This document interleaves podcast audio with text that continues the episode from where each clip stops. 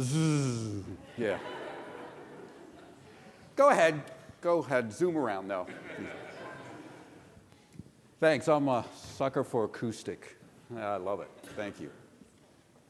Let's turn to God's Word today, 1 Samuel, as we continue our studies. Uh, uh, the music today is just great. I hope the themes that were in there just connect because it's in my notes. So I hope the Lord helps connect that all together. Thank you.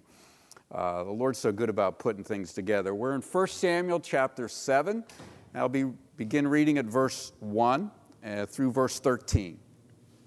But just before we do that, because I'm all excited, I need to pray, get settled down. Lord God, you're so good, and your word is for us today, even though it was written and records stuff that happened thousands of years ago, yet it's so relevant. So, Spirit of God, make the connection with us today for what we need, for what I need, for what each of us needs, for what we need to hear as a congregation as we think about your greatness, your goodness, your grace, your faithfulness to us as we think about what you call us to, to be holy like you are. And Lord, we can't. And yet you ask us to and you give us strength to. And Lord, we can trust your promises. So help us to see what we need to see today for us. Together we pray in Christ's name. Amen. Beginning at verse 1 of 1 Samuel chapter 7. So the men of Kiriath Jearim came and took up the ark of the Lord, and they took it to Abinadab's house on the hill and consecrated Eleazar his son to guard the ark of the Lord. It was a long time, 20 years in all, that the ark remained at Kiriath Jearim, and all the people of Israel mourned and sought after the Lord. And Samuel said to the whole house of Israel, If you are returning to the Lord with all your hearts, then rid yourselves of the foreign gods and the Ashtoreths, and commit yourselves to the Lord and serve him only, and he will deliver you out of the hand of the Philistines. So the Israelites put away their Baals and Ashtoreths and served the Lord only. Then Samuel said, Assemble all Israel at Mizpah, and I will intercede with the Lord for you. And when they had assembled at Mizpah, they drew water and poured it out before the Lord. On that day they fasted, and there they confessed we have sinned against the Lord. And Samuel was leader of Israel at Mizpah. When the Philistines heard uh, that Israel had assembled at Mizpah, the rulers of the Philistines came up to attack them. And when the Israelites heard of it, they were afraid because of the Philistines. And they said to Samuel, Do not stop crying out to the Lord our God for us, that he may rescue us from the hand of the Philistines. Then Samuel took a suckling lamb and offered it up as a whole burnt offering to the Lord. He cried out to the Lord on Israel's behalf, and the Lord answered him. While Samuel was sacrificing the burnt offering, the Philistines drew near to engage Israel in battle. But that day the Lord thundered and the loud thund- and, and with loud thunder against the Philistines and threw them into such a panic that they were routed before the Israelites. The men of Israel rushed out of Mizpah and pursued the Philistines, slaughtering them along the way to the point of Bethkar. Then Samuel took a stone and set it up between Mizpah and Shen, and he named it Ebenezer, saying, Thus far the Lord has helped us.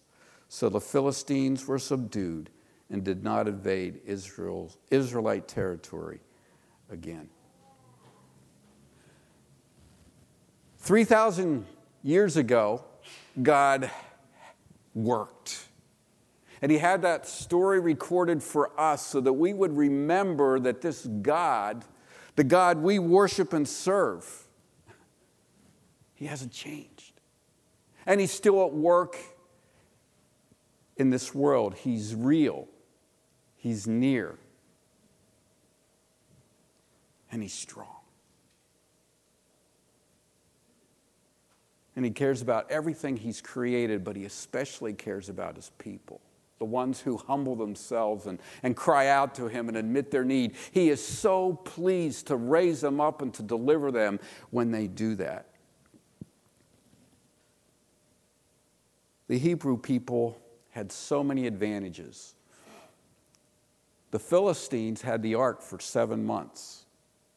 And God showed them his power. I mean, they'd heard about it, about what he did to the Egyptians, and then they got to see and experience that power, God's holiness, firsthand in all their cities when he, when he kind of put plagues in them, kind of. Yeah, he did. He plagued them, and, and they were a mess, and they, they recognized that they needed to worship God, but they pushed him away. And then the Israelites, with all their advantages, pushed God away again and again. They chased after false gods. They rejected God's peace, his shalom, you know, peace in the inner life, peace in the outer life. They just pushed it away. They chased after temporary things, and God disciplined his children. Do you remember the tri- uh, a phrase that G. Campbell Morgan said? The triumph of a person is when God triumphs over them. And that's what God was doing here. He was triumphing over his people who t- continually turned their backs on him. You know, it's kind of like in the shoe fit, if the shoe fits department, put it on. And yeah, it fits us, doesn't it? We're unfaithful, and yet God's so faithful. He keeps chasing after us. He disciplines us. He puts our life in turmoil. He puts nations in turmoil to wake us up. 1 Samuel chapter 7, there's this wonderful verse in verse 3. It's kind of the key verse of this story, this, this part of the narrative. And Samuel said to the whole house of Israel, If you are returning to the Lord with all your hearts, then rid yourselves and commit yourselves to the Lord and serve him only, and he will deliver you. I can't help but connect it with, there's a million passages. But Isaiah chapter 55, listen, same invitation. Seek the Lord while he may be found, call on him while he is near. Let the wicked forsake his way and the evil man his thoughts. Let him turn to the Lord, and he will have mercy on him and to our God, for he will freely pardon. And a little bit later it goes on. You will go out in joy and be led forth in peace. The mountains and the hills will burst into songs before you, and all the trees of the fields will clap their hands. Instead of the thorn bush will grow the pine tree. Instead of the briars, the myrtles will grow. This will be to the Lord's renown for an everlasting sign which will not be destroyed. Oh, when we believe in God, He promises when we turn to Him humbly, He promises that His righteousness will begin to transform us and that He will transform the whole world. He will use His people to bring love and justice, maybe in just little bite sized pieces, but it will happen when we believe and follow Him. There was a man who was in church. And when on his way home, he was fussing. You know what fussing is? Babies are fussy, right? He was fussing about how long the sermon was. He was fussing about the traffic on the way home. He was fussing about how hot it was. He was fussing about how late lunch was. And then they bowed together, his family did at the table, and he prayed. And he thanked God for the food, and he thanked God for all that had happened and gone on that day. And as they started to pass around the food, his son said, Hey, Dad, did God hear you when you were fussing about the sermon and, and, the, and the heat and the slow traffic and, and how late lunch was? And he said, Yeah, God heard me. And Dad, Daddy, did God hear you when you just prayed and thanked Him for everything that had gone on today? And, and his dad said, Yeah, God, uh, he, uh, yeah, he, he heard me. And then his son just looked at him and said, And, and which did he believe? Behavior, you see, really reveals what we're believing. I'm guilty of fussing. Not trusting God, building on the rock this day, but then building on sand the next. If you're returning to the Lord with all your hearts, then rid yourselves of all the foreign gods and commit yourselves to the Lord and serve Him only. I want to hang a few more thoughts on that today as we come into God's holy presence. What do we do? How can we, these unholy people, hope to surrender our whole lives to God? Who can stand in this holy God's presence and live? They asked that question last week when they opened up the ark and 70 men died. They got, wanted to get rid of God, the Israelites did. Well, let's see. Surrender and serve the Lord. Humble yourselves before him. In verses 1 and 2 of 1 Samuel chapter 7, uh, we read, and it was a long time in verse 2, it was a long time, 20 years in all. I want you to say that phrase with me. Is that up on the board? Maybe, maybe you have it there. It's, I'm reading from the NIV. It was a long time, 20 years in all. Let's say that together. It was a long time, 20 years in all. I want you to read it again. This is just to make sure you're awake. it was 20 years. It was a long time, excuse me, 20 years in all. Half of a generation. Anybody here born in 1999? You're going to be 20 years old this year, right? Wow, moms and dads, think about that. They were just little kids. And now they're off to college. You remember Ichabod? He was born 20 years ago if he was still alive at this time. He was orphaned that day when his dad was killed carrying the ark. Phinehas and his mom died in childbirth. If he was still alive, he would have gone through the youth group at the Shiloh Tabernacle, middle school, high school. He would have been off to college. Boy, it was a long time 20 years in all. God's patient grace at work. The defeat, the ark was taken, it was tucked away, uh, and the people were just now 20 years later, beginning to respond to Samuel's shepherding ministry.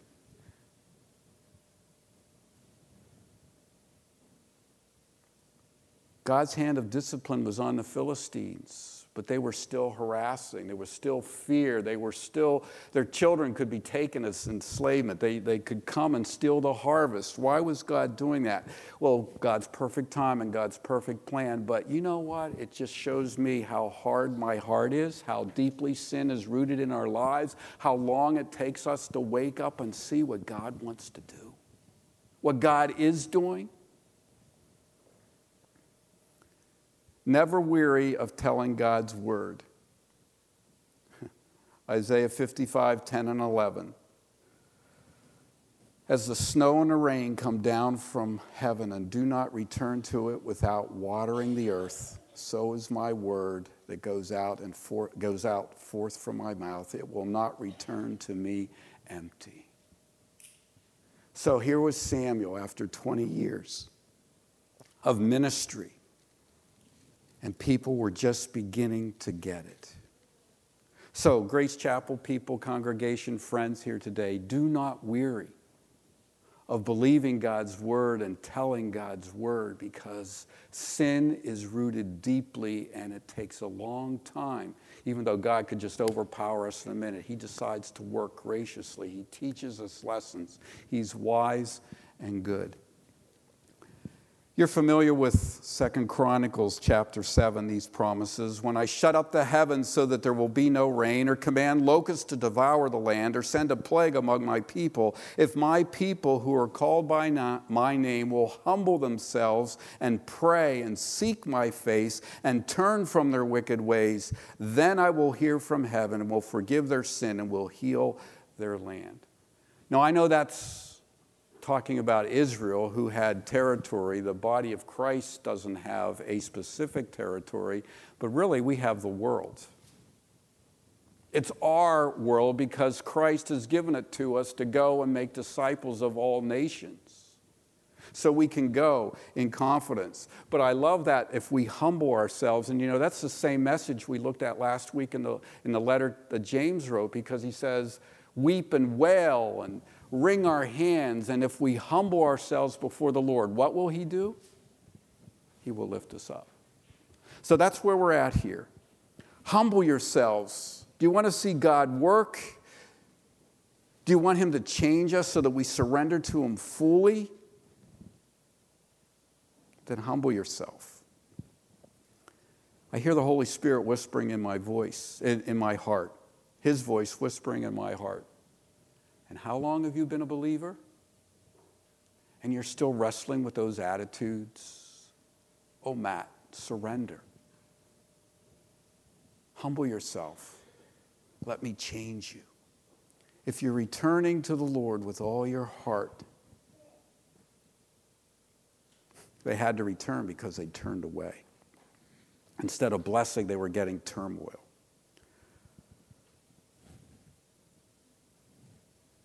Surrender and serve the Lord, return to Him verses 3 through 7. Let's take a quick look at them again in 1 Samuel. And Samuel said to the whole house, If you're returning to the Lord with all your hearts, then rid yourselves of the foreign gods and Ashtoreths. Rid. Repentance is turning away.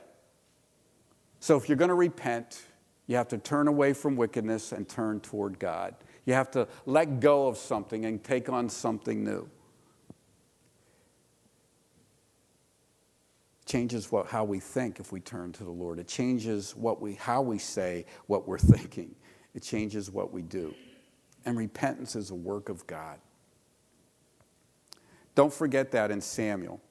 Sometimes when you read this verse, like chapter 7, verse 3, if you want to return to the Lord, rid yourselves of things we have to do. But you understand, and never forget it, that it's God's grace, God's voice, God's spirit working in our minds and our hearts that begins to turn us and soften our hearts. It's a work of God. It's the Holy Spirit who regenerates, that enlightens, that gives us new life.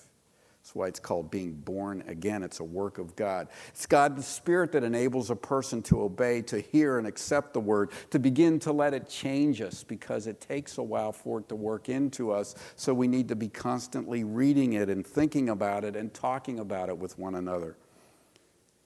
And he gives us the power to pursue God. So if Israel was pursuing God now, their hearts were broken, it was because the word of God was being spoken and God was working in their hearts so they were beginning to move along with Samuel toward the Lord.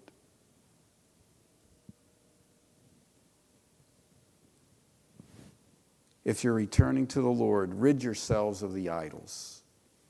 Baal and Ashtoreth they were good luck charms. Baal was the god of the storm and the rains. You need that to grow crops. Ashtoreth poles, we know, were fertility rites. They were sexually oriented, so it was like fertility and harvest and all that stuff. And all kinds of crazy things happened between the Canaanites and the Philistines to worship their God. There was temple prostitution, there were child sacrifices, all done to receive a bountiful harvest for economic prosperity. And the Israelites got pulled into it. Yeah, Yahweh was their God, but just in case, we'll have these other gods to help us out if Yahweh doesn't come through. So they began to worship other gods.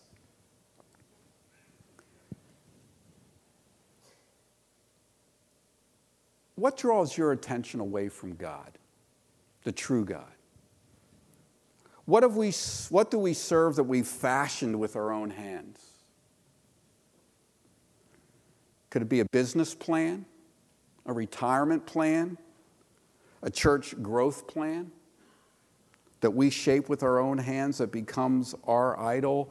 Is it our schemes? Is it our abilities? Is it our, is it our experience and wisdom that God's graciously given us that we begin to depend on because we've been here before and done that and we forget God? Like a new day, a new issue. Oh, I've dealt with this before, but I need to come before God and trust in Him and His counsel. We just need to make clean breaks. I love the story in Acts chapter 19. It was the believers in Ephesus. They had uh, come to believe. Paul had been there, and the church was growing, and these uh, Jewish men tried to cast out demons in Jesus' name, even though they didn't know him, and then the demons overpowered them. And like everybody in town knew about this, and it says there was great fear.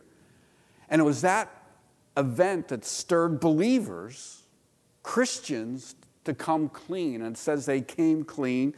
Acts chapter 19, confessed their sins, and they turned over all their witchcraft books and their, and their spells and all the, the things that they were depending on, their good luck charms, just to help them. And thousands and thousands and thousands of dollars worth of stuff they gave over.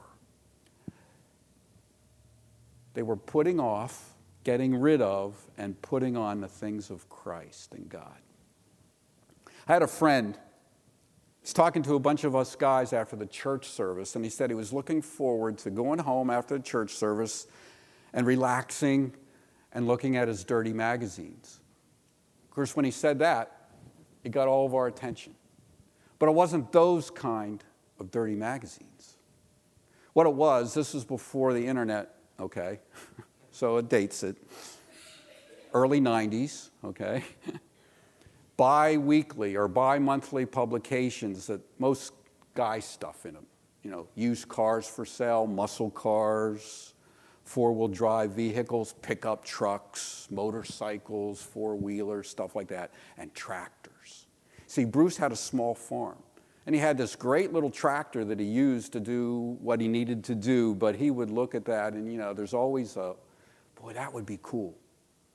See, Bruce understood that that dirty magazine was just that it made him covet, that it made him become dissatisfied with what God had graciously and wonderfully provided, that he had all he needed, but he was looking somewhere else. So, action number one is to get rid of our idols. I don't know what your idols are, the things that would distract you from God. But take time to think about it and ask God to reveal to you what you might be distracting you or you're trusting in and not laying out before Him. Secondly, commit yourselves to the Lord. And it was a corporate coming together. Look at verses 5 and 6. Then Samuel said, Assemble all of Israel at Mizpah, and I will intercede with the Lord for you. And when they had assembled, they drew water and poured it out before the Lord. Quick note we don't know what that is, except that it's almost like this is the only place where it's mentioned pouring out water, but it's almost like they were pouring out water to represent we're giving our whole selves to you. Our whole life, our whole person, we're just giving out to you. And there was prayerful intercession. Samuel was praying for them. I will intercede for the Lord for you. I'm going to pray for you as we come together. There was fasting, which means their physical bodies were just joining in with, they were mourning before the Lord. They were sorry. So they were, their souls were feeling empty and sad. So they fasted so that their bodies would experience that too. So it was a whole person experience. It wasn't a time to be eating comfort food, it was a time to be uncomfortable before the Lord. And then it says they confess their sins in verse 7, and it doesn't say anything specific. Excuse me, in verse, in verse 6, it doesn't say specifically, but we can imagine that they confessed their many sins. Like James says, if we confess our sins, he's faithful. Excuse me, therefore, confess your sins to each other and pray for each other so that you can be healed. There's a lot of parallels in Samuel and, and James's letter, by the way. Turmoil, oppression, sadness, sickness, feeling down, coming together before the Lord, leadership praying over you, and being healed. Rid yourselves of idols. Come together corporately and individually and confess your sins and fast and be serious before the Lord. And then, thirdly, serve Him only. Look at verse 7. When the Philistines heard that Israel had assembled at Mizpah, so the Israelites came together for a spiritual retreat, and the Philistines figured it was a political rebellion. So they were going to do something about it. So soon after the Israelites had gotten rid of all their idols, they'd come together in serious worship after 20 years. They finally broke down and said, Samuel, pray for us, help us. We want to get right with God they get tested right away. What are they going to do? Now they had to fully entrust themselves to the Lord. There were no idols, little trinkets to put in their pockets. They'd gotten rid of them. They were in a trash heap. They'd gone out in, in the recycling bin. They were gone. They couldn't depend on them anymore. They, they were totally entrusting, had to entrust themselves to God. And how they reacted shows what they were believing. They surrendered to the Lord and they served him. They believed his promise. I just love this. They said to Samuel, verse 8, Do not stop crying out to the Lord our God for us, that he may rescue us from the hand of the Philistines. They were surrendering to God. They were serving the Lord. They were believing his promise. And the first thing they did was they asked Samuel to do what? to pray. Pray, pray, pray for us. As we pick up our swords and spears and whatever else they took into the battle, they said, Pray for us. What a difference from 20 years ago. Do you remember how they went into battle with the Philistines 20 years before when 30,000 soldiers died? They took the ark as a good luck charm. They didn't ask anyone to pray. They just got all pumped up in the locker room, excited because the ark was there, even though they had nothing to do with God. What a difference. They were broken before the Lord. They were actually following through on getting rid of the idols and surrendering to God and believing in Him, and their actions showed it. Totally different feel. They faced their enemy. They were afraid, it says. Do not, verse 8, they said to Samuel, Do not stop crying out to the Lord our God for us, that he may rescue us from the hand of the Philistines. And Samuel took a suckling lamb, a young lamb, and offered it up as a whole burnt offering to the Lord. And he cried out to the Lord on Israel's behalf, and the Lord answered him. What a great picture, people, for me, for us. You're going into battle tomorrow. The workplace, the school hallways. Maybe it's the kitchen. I get to go over to my office across the street and stare at the sign out front and watch the traffic and pray and think and pretty cushy. But you guys are going out there. And you're not wrestling against flesh and blood. We're wrestling against spiritual powers of darkness. The Philistines are coming, and we have to go out to face them without fear. So we need to pray for one another. Be strong in the Lord and in his mighty power, because we wrestle not against flesh and blood. So pray for one another. They had Samuel praying and offering sacrifices congregation, people got here at Grace Chapel, we should be afraid.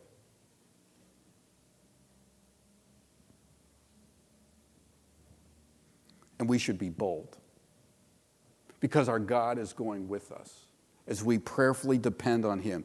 We can't keep mustering up the courage ourselves, so we need to daily be praying that God would help us walk and serve wherever you are, wherever He has put you in a way that would please Him. And we can't do it alone, we need one another. And great preaching and great teaching and fruitful ministry and willing obedience is never rooted in anything else but prayerful dependence on God. If we do it on our own, if we forget, then we'll, we will begin to falter. God comes through. Verse 10 While Samuel was sacrificing the burnt offering, the Philistines drew near to engage Israel in battle. But that day the Lord thundered with loud thunder against the Philistines and threw them into such a panic that they were routed before the Israelites. If you're into God's structure, look at chapter 2, verse 10 of 1 Samuel. Hannah introduces the thunder of God in her poem, in her song, and it picks up here. Sometimes the thunder of God is a literal storm. I remember one time when we were in seminary, Leslie and I were in a little cabin in Winona Lake, Indiana, and there was a thunderstorm, and it came over our house. There were tornado warnings. In Indiana, there's always tornado warnings when there's a thunderstorm, it's just automatic. I had never lived in anywhere like that. And we had no basement to run to, but the storm just stopped over us. And there was lightning bolt and thunder like this just boom, boom. And it didn't just blow over, it stopped. And it did that for two hours. We were terrified. We turned the couch over to be under it in case it was dark, it was nighttime. We were afraid. We read Psalms to one another. Must have been like what it's like when you're in a, in a building and, and the bombs are falling. I can't imagine what that's like around you. It just didn't stop. Well, that's a wonderful picture of what God's doing here. And sometimes it's a literal thunderstorm he, he used to throw uh, the Philistines into a panic. And Mount Sinai, it said God's voice thundered so loudly that the Israelites just said, Moses, you go up, we'll stay down here. You know, it was too terrifying. They hid in their tents, turned their couches over and hid under them and read Psalms. In Numbers, it wasn't thunder, it was just the judgment of 40 years of wandering in the wilderness. That was God's voice thundering about unbelief. When the ground opened up and swallowed Korah, it wasn't thunder, but there must have been a rumble, I imagine, when Korah got swallowed up, and it's like, wow, God's speaking. God's voice thundered when Ananias and Sapphira lied to the Spirit and they fell over dead in an instant. God's voice thunders when Jesus speaks to the seven churches in Revelation. It says, Wake up. You're asleep. You're dead. You've fallen. Know, the Philistines had seen God's hand 20 years earlier, and 20 years later, they're still trying to go against him. Am I going against God's voice? But know this God is always working. God is always working out his plans and purposes for us. Don't you love this? It's in a hymn, Ebenezer. Here I raise my Ebenezer. The Lord, thus far, the Lord has helped us. The Lord has been with us. It's a memorial marker, it's a, a reminder. And then there's a summary statement at the end of the chapter of all that Samuel did and how God was working through him and his ministry and I'll let you read those verses later on. But I want to ask us this Do you believe Jesus is the Son of God? That's quite a transition. But that's an important question. Sent from God the Father to, to deliver us from our greatest enemy? There's no other God who's able to save you. There's no other God who cared enough to come to earth to rescue you, to become weak so that you could be strong, to take away your sin. He's not asking you for payment, He's just asking you to believe. He's not asking you to, to, to somehow appease Him. He's done the work for you. Will you believe? You can only overcome life's difficulties. You can only overcome sin and death by believing. In this world, you will have trouble, but take heart, Jesus said, I've overcome the world. For everyone born of God overcomes the world. This is the victory that overcomes the world, even our faith. Who is it that overcomes the world? Who is it that overcomes the Philistines? Who is it that overcomes the sin in their lives? The evil in their lives, their wickedness. Who can change themselves? Who overcomes themselves? Only he who believes that Jesus is the Son of God.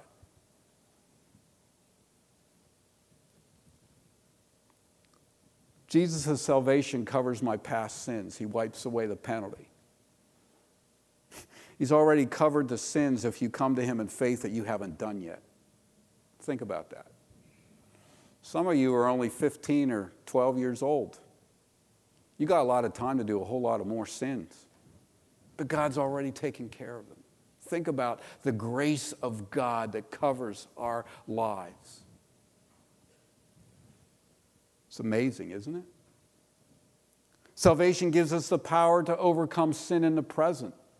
We often fail but the Spirit of God is living in our souls to help us, to remind us, to say, no, you don't have to do that. Come to me and find life. And one day, you know, He's going to deliver us from the very presence of sin. No more harassment from the Philistines, the sins in our lives. It's going to be gone. Sin and death are going to die. Have you believed this? Have you surrendered? And having believed it, do you have any memorial stones?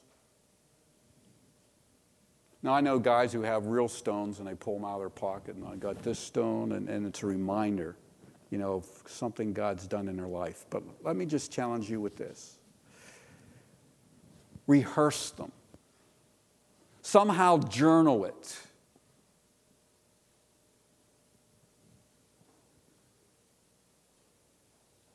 If we have no memorial stones of what, how God's delivered us in our lives, then you need to recheck if you really believe in God at all. And if you only have old memorial stones, if you're always saying, like back in the day, then that's a sad situation too. Because God wants to open up my eyes to see His mercies today or this past week.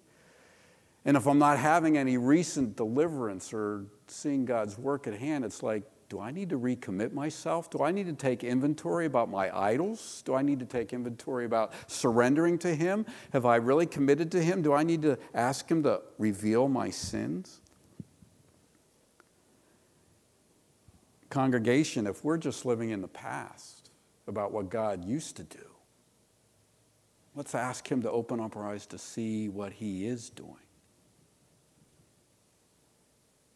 And then maybe we will begin to see what He wants us to do. Let me just close with a, a random, maybe not often looked at verse of encouragement from the book of Hosea, chapter 14. Return, O Israel, to the Lord your God. Your sins have been your downfall. Take words with you and return to the Lord. Yeah, use your words. Say to him, Forgive all our sins and receive us graciously, that we may offer the fruit of our lips. Assyria cannot save us. We will not mount war horses. We will never again say, Our gods to those that we have made by our own hands. For in you the father, fatherless find compassion. And God says, I will their, heal their waywardness and love them freely, for my anger is turned away from them. I will be like dew to Israel, and he will blossom like a lily, like a cedar of Lebanon. He will send down his roots, and his young shoots will grow. His splendor will be like an olive tree, and his fragrance like the cedar of Lebanon. Men will dwell again in his shade, and he will flourish like the grain. He will blossom like a vine, and his fame will be like the wine from Lebanon. That's what God was doing in Israel right now in 1 Samuel 7. He was beginning to move them to become a fragrant aroma to the nations around them. Oh, that God would do that in our lives. Come to me, all you who are weary and heavy laden, and I will give you rest. It's his invitation. Let's pray. Father and God,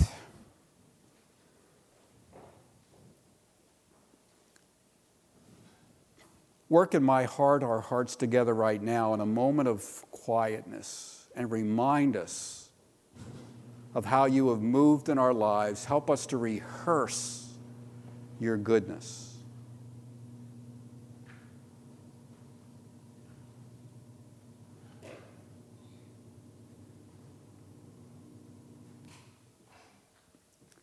Oh God, you've been so good.